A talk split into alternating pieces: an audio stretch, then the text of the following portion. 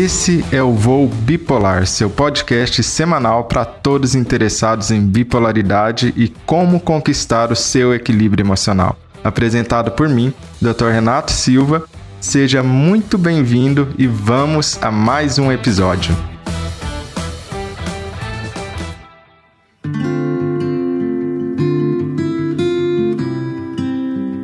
Olá, hoje a gente vai conversar com Ari, o Ari Gadelha, que é um profissional excepcional, um pesquisador, professor da Unifesp e que está fazendo um estudo maravilhoso assim sobre genética e transtorno bipolar, né? Então vai ser mais que um prazer receber ele aqui hoje para a gente conversar. Para quem não conhece, é a pesquisa que ele tem conduzido, mas ele vai con contar isso para a gente mais em detalhes, né? Mas ali, se você quiser começar se apresentando para quem não te conhece ainda, porque no Brasil eu acho assim que não tem nenhum psiquiatra que não te conheça, né? Mas às vezes o público em geral não conhece, né? Não, não, eu sou bem, eu sou bem específico da, da psiquiatria, né? Que, bom, meu nome é Ari Gadelha, eu sou psiquiatra, professor da Escola Paulista de Medicina. Vocês viram pelo meu sotaque, eu não sou paulistano, sou cearense, né? Mas estou aqui em São Paulo já há 17 anos. É, trabalho com esquizofrenia, com neurobiologia da esquizofrenia. E isso me levou a estudar as bases genéticas da esquizofrenia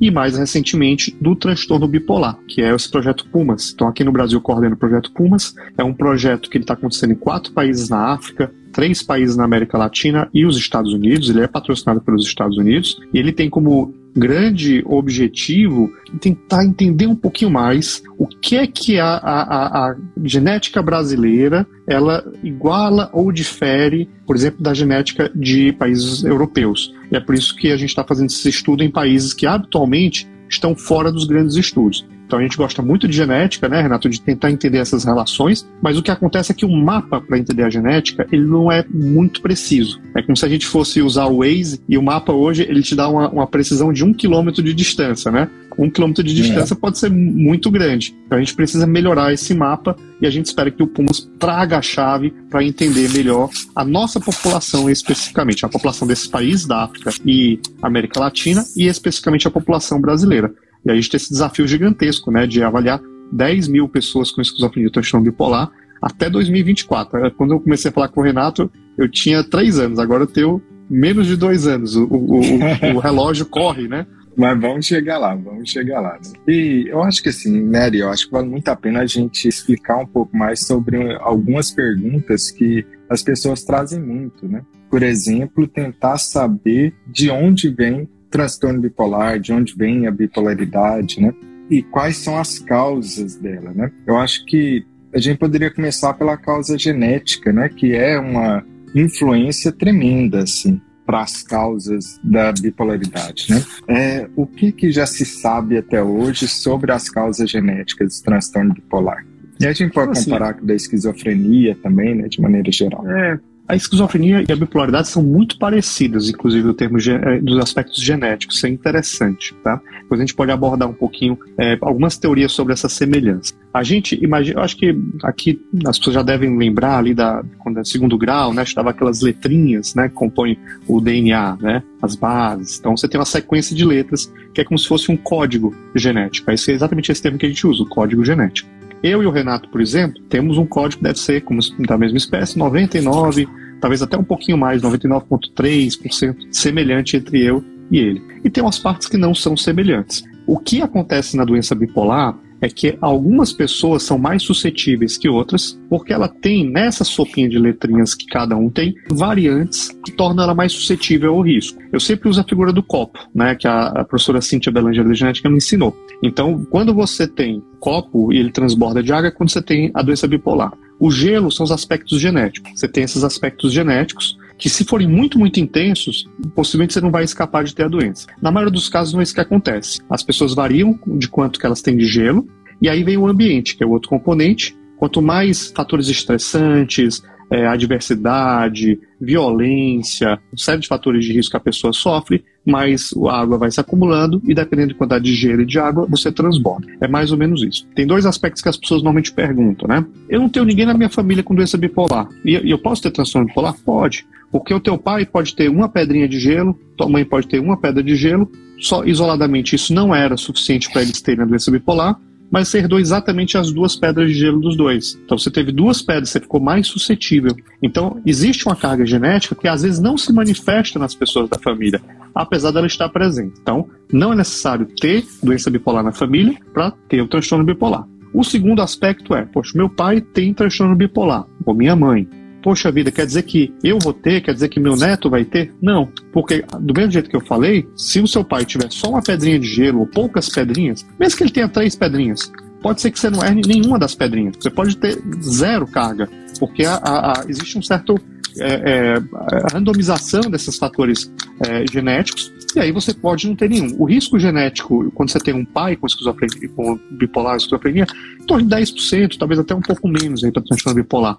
Então, 90% de chance, mesmo você tendo um pai com transtorno bipolar, de você não ter. E a chance do seu filho ter é ainda menor na maioria dos casos. É, e algo que é interessante, né, da gente abordar, né, que muitas vezes as pessoas confundem um pouco, né? Eu sempre brinco que gene é como se fosse um código, é igual uma mensagem de WhatsApp, né, que ele vai lá e manda o seu corpo fazer alguma coisa, né?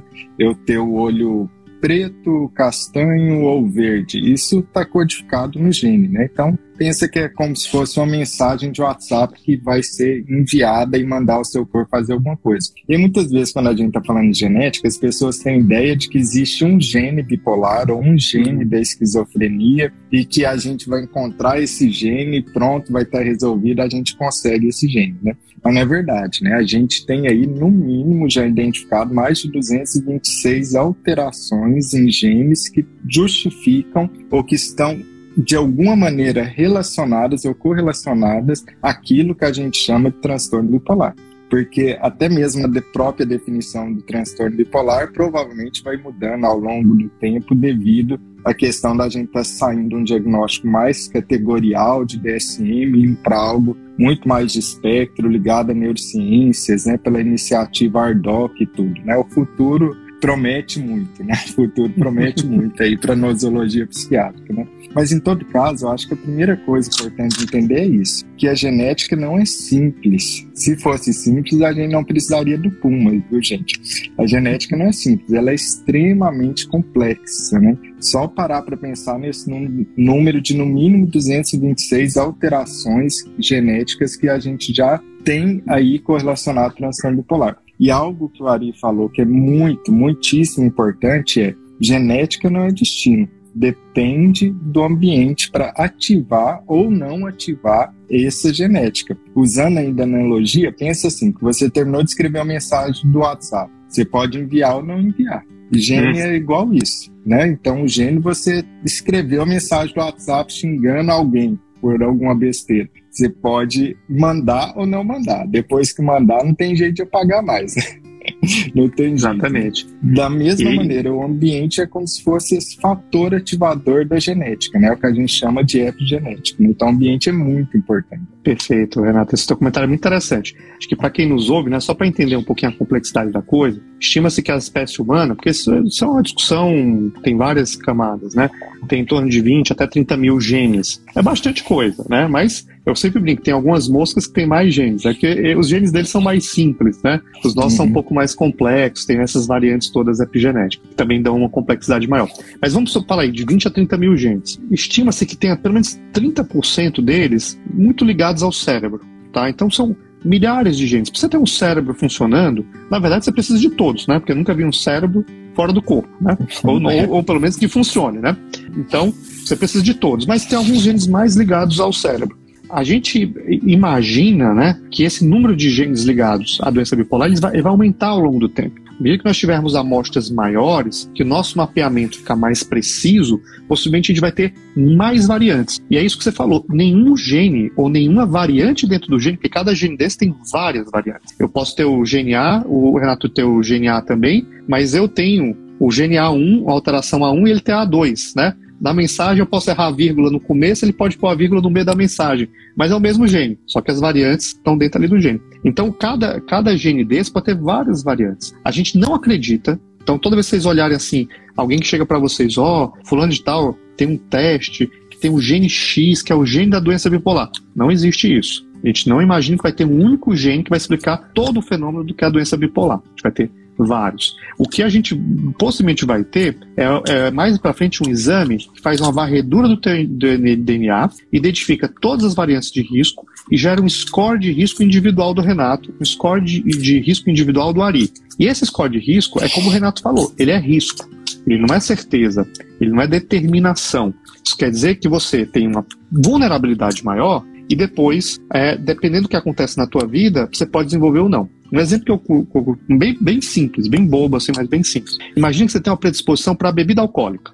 Tem alguns genes identificados, algumas variantes com bebida alcoólica. Mas por algum motivo você nasce num local que não tem álcool. Você nunca vai desenvolver a dependência por álcool, uma vez que você não foi exposto ao álcool. Claro, é um evento muito específico, a doença bipolar é muito mais complexa, tem muito mais camada, mas é um exemplo de para vocês bem simples como é que o ambiente pode atuar sobre essa vulnerabilidade genética, determinando ou não a doença. Eu só para explicar, estou falando que geneticamente tem uma grande sobreposição entre as doenças. Clinicamente, elas têm características próprias, bastante é. distintas até, em vários aspectos e alguns aspectos em comum, mas elas são clinicamente, categoricamente, do ponto de vista diagnóstico, distintas. O que eu estava falando é uma sobreposição genética entre elas.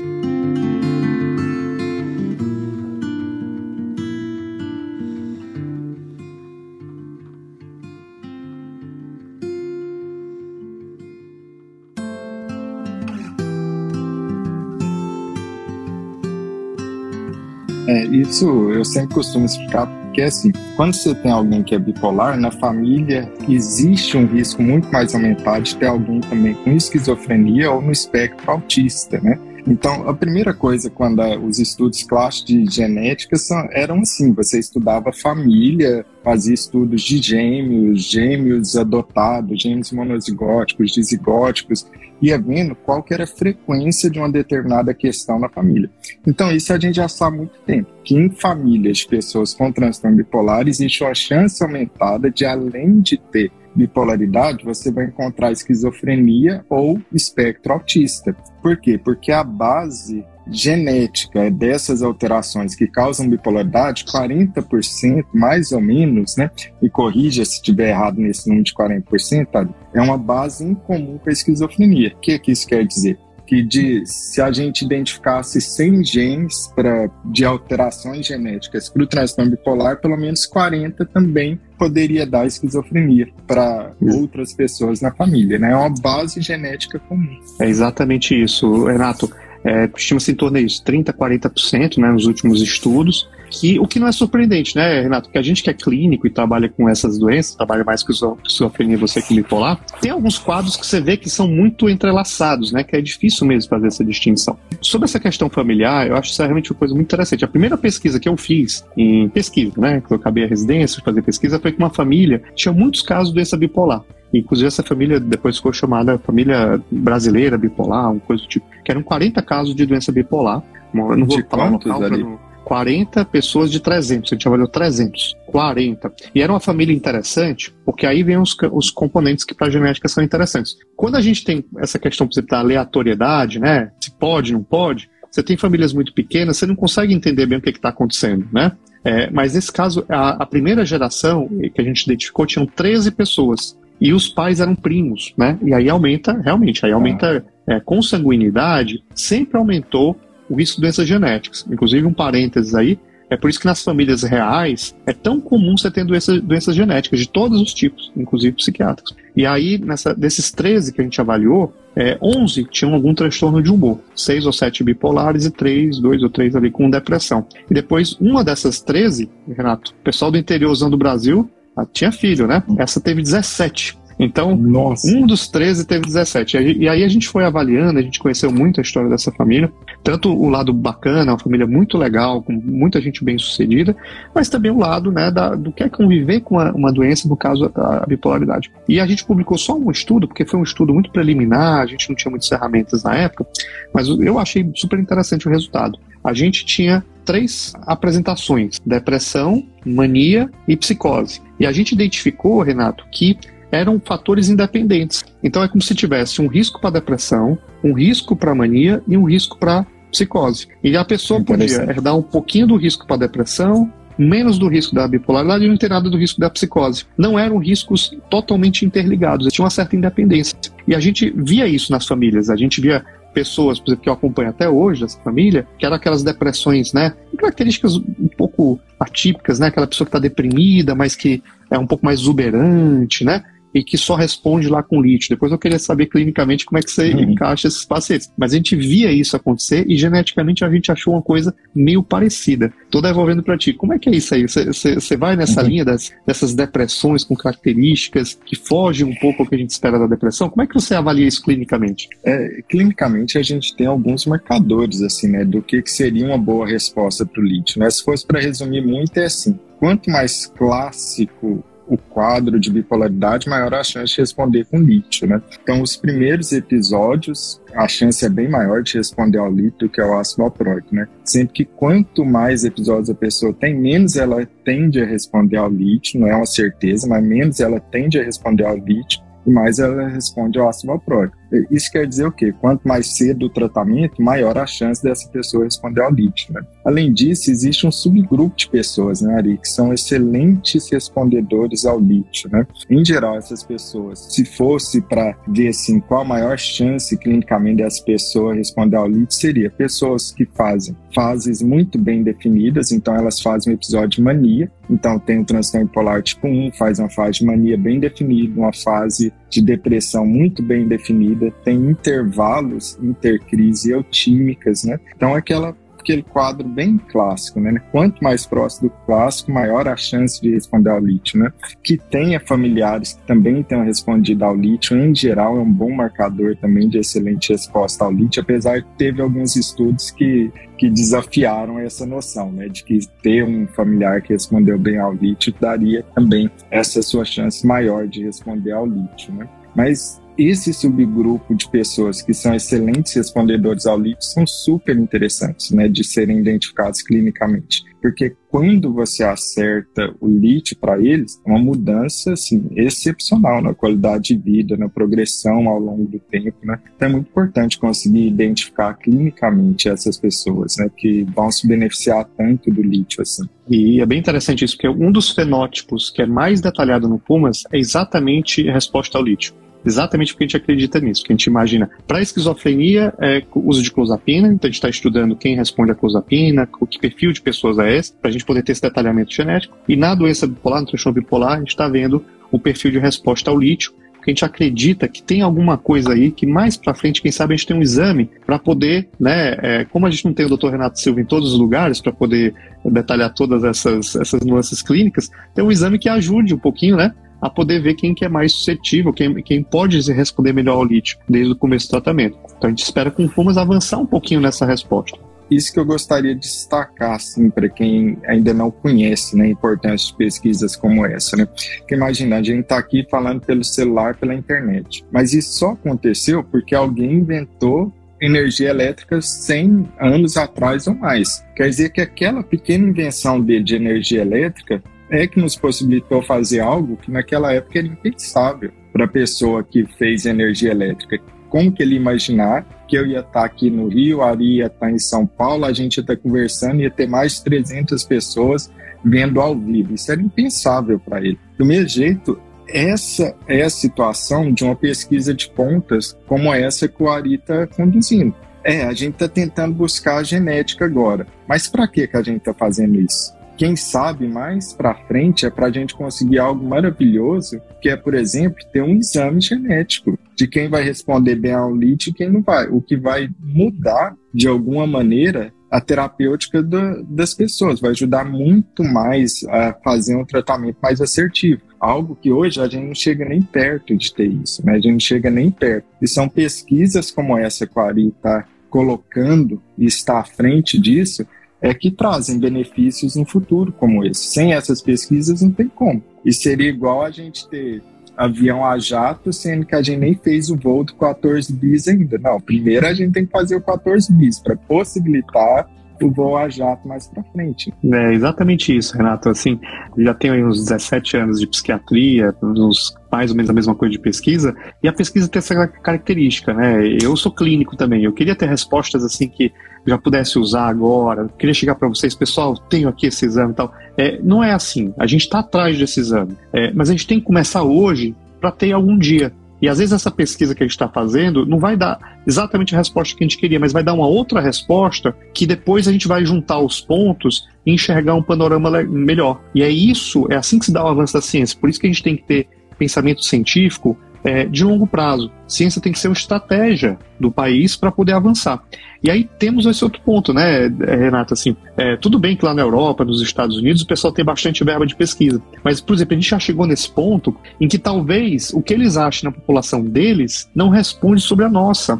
Então a gente tem que ter pesquisa aqui no nosso país para entender o que a nossa população tem. E é por isso que a gente acredita tanto no Pumas, eu só tenho a te agradecer. Sim. E, Renato, desculpa, essa família eu achei bem interessante, viu, Renato? Porque foi uma experiência com transformação falar muito muito interessante assim é, a gente via por exemplo assim o que acontecia quando a pessoa não era diagnosticada aqueles casos assim histórias comuns né da pessoa que passa muitos anos com quadro depressivo e que acaba não sendo identificado né e tá sendo tratado muito com doença bipolar e acaba sendo tratado só como depressão e aquilo ali a doença vai evoluindo né vai tendo episódios cada vez mais ciclagens mais rápidas vai tendo doença quadros mais graves. Então a gente viu isso. E eu vi também o que você comentou do lítio, né? Desse subgrupo de pacientes com lítio. Eu, eu acompanhei um paciente, né? Porque ele já teve, infelizmente ele faleceu por Covid, mas ele usou lítio por 40 anos, acredita, Renato? 40 anos. Olha só. E é muito interessante, porque ele tem uma resposta maravilhosa, mudou a vida dele, isso que você falou, mudou a vida dele, né? E aí é, é óbvio, né, que com lítio você tem que fazer monitoramento,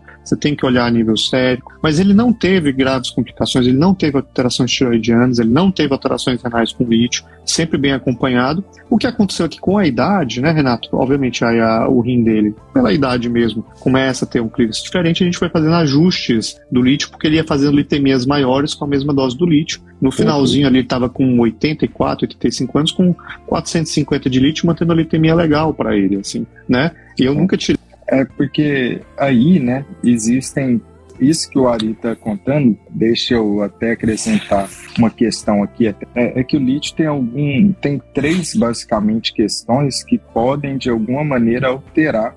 Essas três questões são quais assim? Primeiro é se é homem ou se é mulher, né?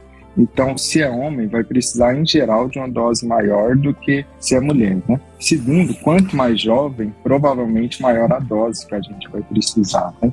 Quanto mais idoso, pela redução aí da excreção do lítio pelos rins, você vai usando doses menores, né? E terceiro ponto clínico, assim, que vai nos dizer se provavelmente a pessoa vai precisar de uma dose maior ou menor do lítio, é o peso, né? Quanto maior o peso, maior a dose a gente precisa. Quanto menor o peso, menor a dose, né? Mas isso, assim, a gente não precisa ficar adivinhando, não, viu? O que a gente faz com lítio é simplesmente dosando ele até fazer um ajuste perfeito da dose. O médico vai pedir no exame, comparando a dose com o exame de sangue, né? É, é isso. Eu acho que um cuidado que a gente tem que fazer também, né, Renato? Porque a gente está falando assim, ó, para algumas pessoas o lítio é fantástico, mas para outras não. Isso pode estar relacionado com a genética, com a fase da doença. Pode ser. Aqui, eu estava também tentando explicar essa coisa da genética, né? Porque alguém estava falando, poxa vida, mas a, a, genética explica tudo? Não, veja bem esse exemplo do lítio que a gente acabou de discutir aqui, né? O paciente tem tudo para receber o lítio. Vamos supor que ela geneticamente esteja nesse grupo aí, que é o de bom respondedor ao lítio. Mas, infelizmente, entre o primeiro episódio depressivo e ela começar a usar o lítio, por mais de 10 anos de doença, vários episódios. Então, quando ela for usar o lítio, que ela tinha tudo para responder bem ali no começo, geneticamente, o ambiente já mudou o cérebro dela e aí o lítio passa a não funcionar. É assim que a genética funciona. Ela te dá uma predisposição, ela te dá uma chance, mas essa chance depende do ambiente, né, Renato? Acho que essa, essa seria mais ou menos a ideia. Perfeito, Ari, aponta assim, eu estava, inclusive, eu estava estudando por por curiosidade, neurocientista de Stanford que tem um, um curso completo gravado de Stanford que ele tem no YouTube, né? Que eu acho excepcional isso, né? Imagina você ver esse nível de, de palestra totalmente gratuito lá no YouTube para você ver. Né? Mas enfim, é, eu estava tava vendo esse curso dele porque eu tinha lido o livro dele, né? E ele fala uma coisa que é super interessante. A gente nunca deveria falar assim não sei o que é genético tantos por cento. O que a gente deveria falar é, os estudos mostraram que isso é tantos por cento genético nesse determinado contexto. Porque o contexto importa tanto, o ambiente importa tanto, que você muda o ambiente, você muda até mesmo essa ativação ou não ativação do gene, né? Então, quando a gente fala assim, ó, parente em primeiro grau de alguém que tem transtorno bipolar tem 10 vezes maior chance do que a população geral. O que quer dizer que parente primeiro grau teria de 10 a 15% de chance de ser bipolar, né? O que o estudo define como risco da população geral. Em geral, em torno de 1 a 1,5% para transtorno bipolar, né? É, mas isso a gente deveria falar em determinados ambientes, né? Nos contextos nos quais isso foi estudado, né? que o ambiente é tão importante, tão importante, tão importante, que ele é capaz de interagir sobre essa genética de uma maneira assim fenomenal, né? E essa é uma oportunidade, na verdade, né, Ari? Isso é uma oportunidade, essa é a grande chance que a gente não escolhe qual gene que a gente nasce. Mas o ambiente ele é passível de ser mudado para o nosso benefício, né? Exatamente. E por isso que também a gente tem que entender a realidade brasileira. É, a, a, o ambiente aqui no país é um ambiente que não é igual ao ambiente da Europa. Uma pesquisa que eu estava realizando no passado, a gente tinha lá uma amostra na Alemanha, né, eu tive acesso aos dados, na Alemanha eles avaliaram 3 mil pessoas e 40 tinham sofrido algum tipo de trauma. Se a gente for fazer um inquérito aqui no Brasil, o grau de exposição a trauma é muito maior. Quem aqui no Brasil nunca ou sofreu um assalto, ouviu um assalto, ouviu alguma violência, é, faz parte né, infelizmente, da nossa rotina. Então, o nosso ambiente ele também é diferente. Isso vai fazer com que a carga genética vá sendo selecionada e pressionada de forma diferente ao longo do tempo. Por isso que também o estudo aqui não é só o estudo dos nossos genes brasileiros, mas é o estudo dos nossos genes num contexto ambiental brasileiro, porque aí a gente vai de fato entender o que é que é risco, o que é que não é risco. O que, por exemplo, na Europa não dá para fazer, porque eles não têm esses mesmos fatores ambientais. Perfeito, Ari.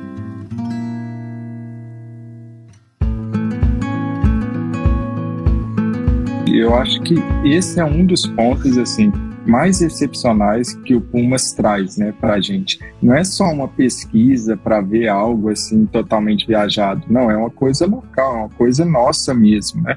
A gente está tentando descobrir nós no Brasil, né, no caso Ari conduzindo estudo no Brasil e outras pessoas conduzindo em outros tipos de população, o, o que é de diferente também da população europeia anglo-saxônica nos quais até hoje a gente tem estudo. A gente simplesmente não tem estudo suficiente ou adequado para tirar conclusões para a gente. Então, mesmo quando a gente fala coisas que a gente está lendo em estudos, a gente é limitado pelo quê? Isso a gente está vendo é nessa população, não na nossa população. A nossa população, a gente não sabe, né, Ari? A gente está limitado ainda, né? É uma extrapolação dos dados, né? Que o Pumas vem para preencher essa lacuna no nosso conhecimento, que é uma lacuna real, ninguém sabe essa resposta ainda. Né? A gente não sabe, né? E a gente importa dados de fora sem saber se funciona pra gente, né? Eu ouvi um comentário aqui muito interessante. Alguma perguntou assim: ó, minha tia-avó era bipolar. Meu avô, entendi que meu avô, meu pai não era, e eu sou transtorno bipolar. Como é que isso é possível? Isso é possível porque tem aquela loteria genética, né? Que é o jeito que eu explico o negócio.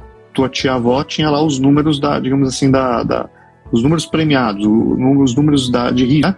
e isso aí possivelmente foi passando esses, essas bolinhas entre as pessoas, e nessa loteria, você, possivelmente no casamento do teu pai com a tua mãe, herdou as bolinhas que cada um deles só tinha uma, ou duas, ou poucas bolinhas, e você herdou as cinco de uma vez. É possível.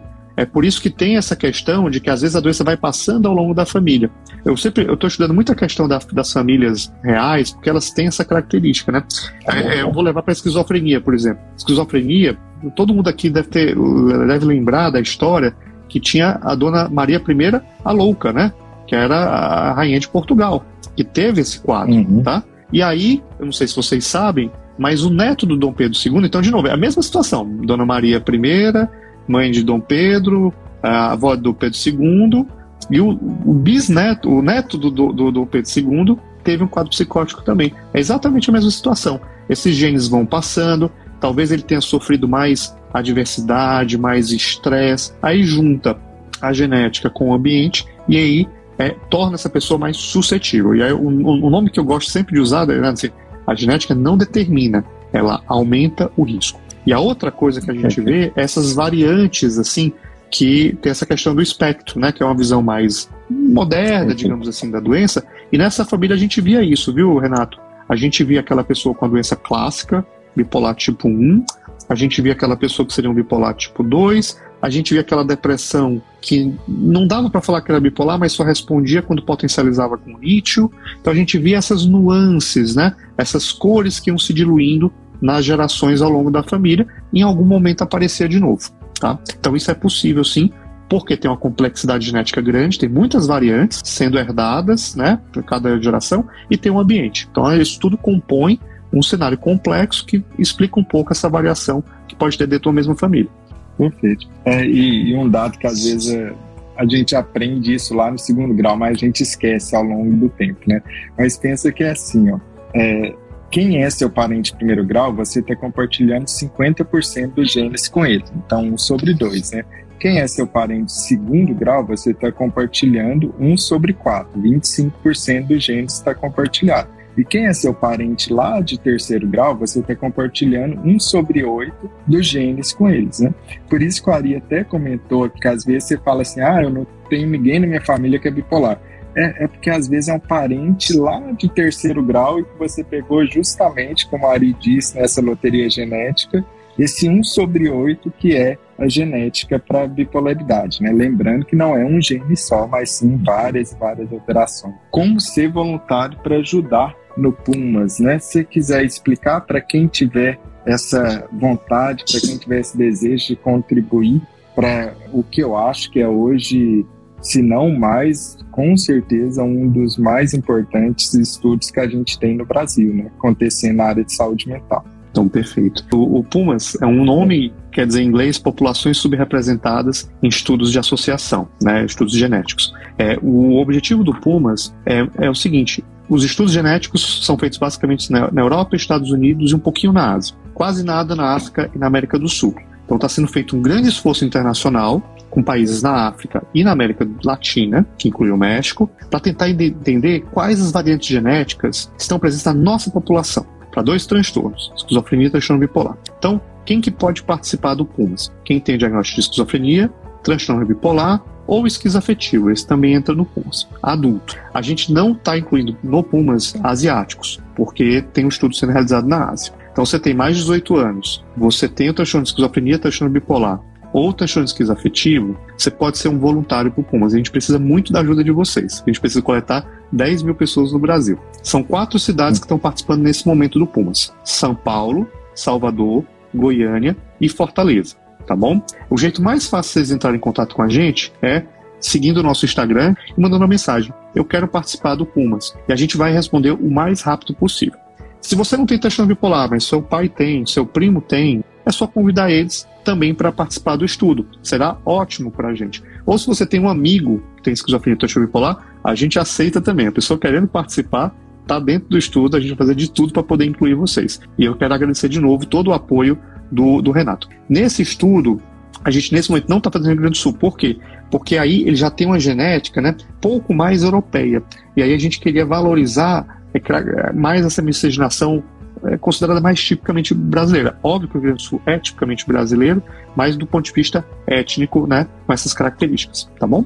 É, e uma pergunta importante aí, né, Ari? Precisa pagar para participar, né? Opa. Não, gente, vocês não pagam absolutamente nada, bem pelo contrário, né, Ari? Exatamente, Renato. Uma ótima pergunta. Assim, pessoal, é coisa bem simples esse estudo. É uma entrevista que dura em torno de 40 minutos, uma coleta de dois tubinhos de sangue, e é isso. E é uma vez só. Então também não precisa ficar indo várias vezes. Não tem nenhuma medicação sendo feita. Você não precisa fazer o exame em jejum. Então você quer ir lá depois do almoço de domingo, tem problema nenhum. Não precisa estar em jejum. Não tem nenhum custo envolvido. Pelo contrário, a gente dá uma ajuda de custo, né, para quem for participar, é, para cobrir os gastos de transporte e alimentação tá bom? Mais detalhes vocês entram em contato, né? Quem tiver o perfil, e a gente explica melhor, mas não tem custo nenhum. Uma coisa também que a gente tem que tomar cuidado com a expectativa, né, Renato? Que eu não, o, o Pumas não dá, nesse momento, um resultado. A gente não tem um, um teste, tá? Que você vai receber. Por quê? Porque a gente vai fazer um sequenciamento do genoma inteiro. Por isso que esse estudo é muito importante. Sabe, das primeiras vezes que isso é feito uma população brasileira, a gente vai pegar cada indivíduo, vai pegar todo o código do indivíduo, de A até Z, de cada uma dessas pessoas. Isso vai permitir a gente ter uma compreensão muito mais aprofundada das variantes genéticas, o que jamais foi feito na psiquiatria brasileira. Nenhum estudo chegou perto de fazer isso, tá bom? E essas são as características. Que legal, ali. Eu acho que é extremamente importante, né? E, e o que, que seria, assim, qual que é a visão de tempo para ser realizado todo o estudo e a gente ter resultados, né? E, e, aqui eu já quero alinhar a expectativa de todo mundo, viu? Quando eu pergunto assim, eu não estou pensando em questões de meses não, viu, pessoal? Um trabalho desse tamanho, você vai demorar provavelmente anos e anos até conseguir gerar todos os resultados, todas essas informações. Né? É, é mais uma curiosidade minha mesmo, Maria. Quanto tempo assim está previsto todos os resultados? Perfeito. A gente então, a gente, assim, a gente espera ter esse resultado até o final de 2024. Tá? Então as coletas ah, é devem até julho de 2024 e os primeiros resultados no final de 2024. Que a, a ideia é que a gente vai fazer o sequenciamento ao longo do período, né? De uma parte dessa amostra, uhum. para no final desse período a gente só fechar e ter um resultado. Mas possivelmente essa pesquisa, pessoal, vai ajudar a gente por anos.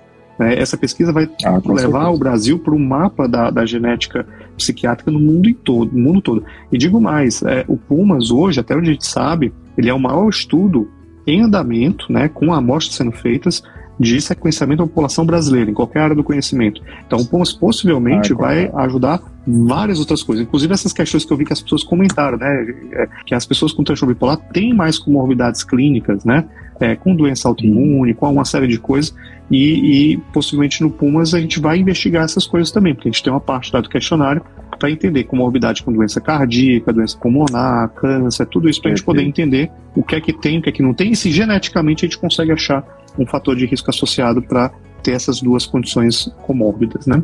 Perfeito. E isso acaba gerando insight mais, né? Ali tem inúmeras perguntas que a gente tem e que a gente já sabe que existe, né? Quando você pega os estudos ali e funciona na estrada de mão dupla, viu, gente? Quando você pega assim todas as pessoas com algum tipo de doença autoimune, inclusive eu acho que eu compartilhei essa meta-análise recentemente aqui no Instagram. Quando você pega um grupo de pessoas com todas as doenças autoimunes, e nessa meta-análise eles incluem lá lúpus, pênfigo, urticária, várias, várias doenças, né? Hipotiroidismo, etc. Artrite reumatoide, se não me engano também, Jogren, várias doenças autoimunes. Quando você pega esse grupo e você olha, você vê que lá tem mais bipolares do que na população geral. Aí quando você faz o contrário, pega todos os bipolares, você percebe que nesse grupo dos bipolares tem mais doenças autoimunes do que na população em geral. Então o que, que a gente deduz disso? É uma via de mão dupla e existe uma relação acontecendo. Existe uma relação acontecendo.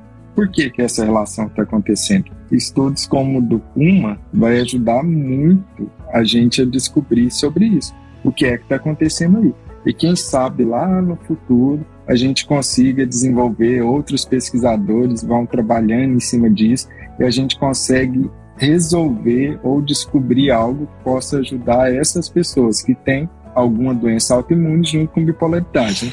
que provavelmente tem a ver com a causa fisiopatológica em comum das duas, né? Exatamente, né? pode ser uma via. É Isso, porque o sistema imune, né? A gente pensa muito nele como um sistema ligado à doença, né? Mas o sistema imune, ele é um sistema de relacionamento com o meio ambiente. Ele é um sistema que está o tempo todo dialogando com o ambiente. O sistema imune tem um papel na plasticidade neuronal. O sistema imune tem papel em várias funções que vão além da definição clássica, né, do que é imunidade. Então é muito provável, né, que o sistema imune, por exemplo, possa estar uma alteração do sistema imune possa predispor para a doença é, e autoimune e ter uma alteração no, na sinapse do cérebro. Isso não é uma coisa né, improvável. E é uma das vias pelas quais a gente imagina que essas associações possam acontecer. Por outro lado, você tem uma doença, um transtorno mental, que vai te causar um aumento de ansiedade, vai ativar teu eixo HPA, também pode causar uma série de condições só pelo transtorno, né? Então, a pessoa, por exemplo, deprimida, a gente sabe que tem mais doença cardiovascular, esquizofrenia tem mais doença cardiovascular, bipolar tem mais doença cardiovascular. Será que é um efeito direto desse gene na doença cerebral, na parte mental da, da doença e no coração? Talvez não diretamente. Pode ser que sim, pode ser que não. Pode ser que seja só esse estresse crônico que vai levar a essas condições clínicas associadas. E a gente até sabe que uma das coisas que acontece na bipolaridade é um estado pró-inflamatório sistêmico, né? E traduzindo isso, quebrando em miúdos, né?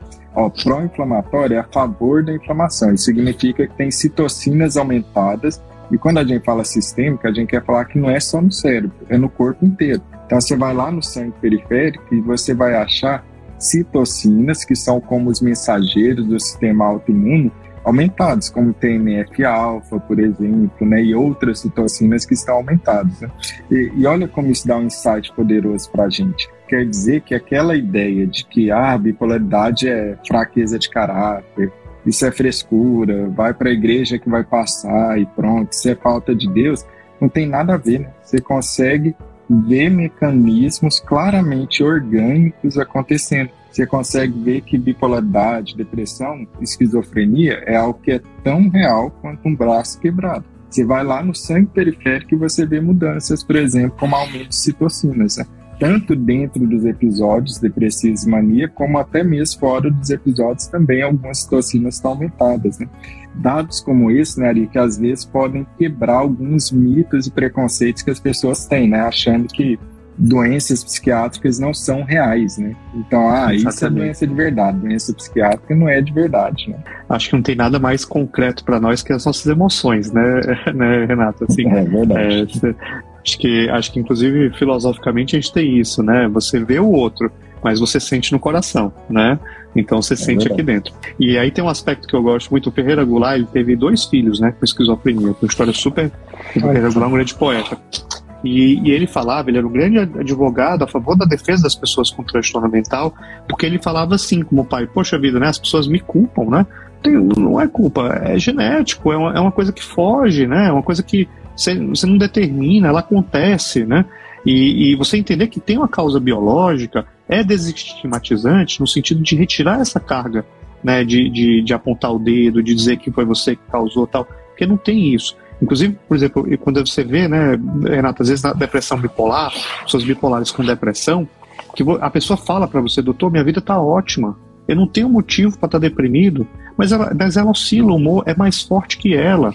Né? Não foi uma escolha, aconteceu, a química do cérebro dela alterou. E o Ferreira Goulart, que eu acabei falando, ele falava o seguinte: todo mundo tem direito a adoecer, todo órgão tem direito a ter um problema, menos o cérebro. Você não pode adoecer do cérebro. Hum. As doenças mentais são doenças que afetam o cérebro e o seu produto mais forte que a mente, por isso que a gente chama de transtornos mentais.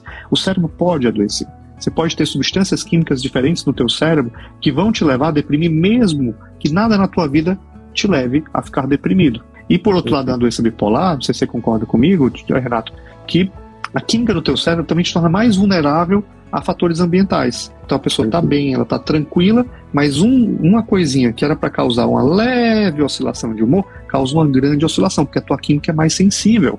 Então a, a, as pessoas com transtorno bipolar muitas vezes elas são mais reativas aos fatores ambientais, não porque elas querem, mas porque a química do cérebro delas é diferente. Então, entender isso, para mim, é reduzir a carga de culpa associada à doença, é reduzir o estigma. É, é uma coisa que está fora do alcance. E o que está ao alcance é tentar o melhor tratamento possível. Sim, é como a hiperreatividade aos estímulos externos, né? Eu costumo dizer que é como se eventos negativos tivessem uma sensação amplificada, né? A gente sabe que tem até partes do cérebro que estão muito envolvidas nisso, né? Principalmente a amígdala, por exemplo, está muito envolvida em medo, ansiedade, até agressividade também, né? É como se ela tivesse super amplificada, mais intensa. Então a pessoa não é só que ela está reagindo mais intensamente, ela também está sentindo mais intensamente emoções negativas em relação a estímulos externos. É importante entender isso também, né? E Ari, eu queria agradecer imensamente você ter aceitado o convite. Eu que te agradeço todo o apoio, toda a ajuda. Renato, você é um exemplo aí de comunicador, de bom clínico e de pessoa que apoia a ciência.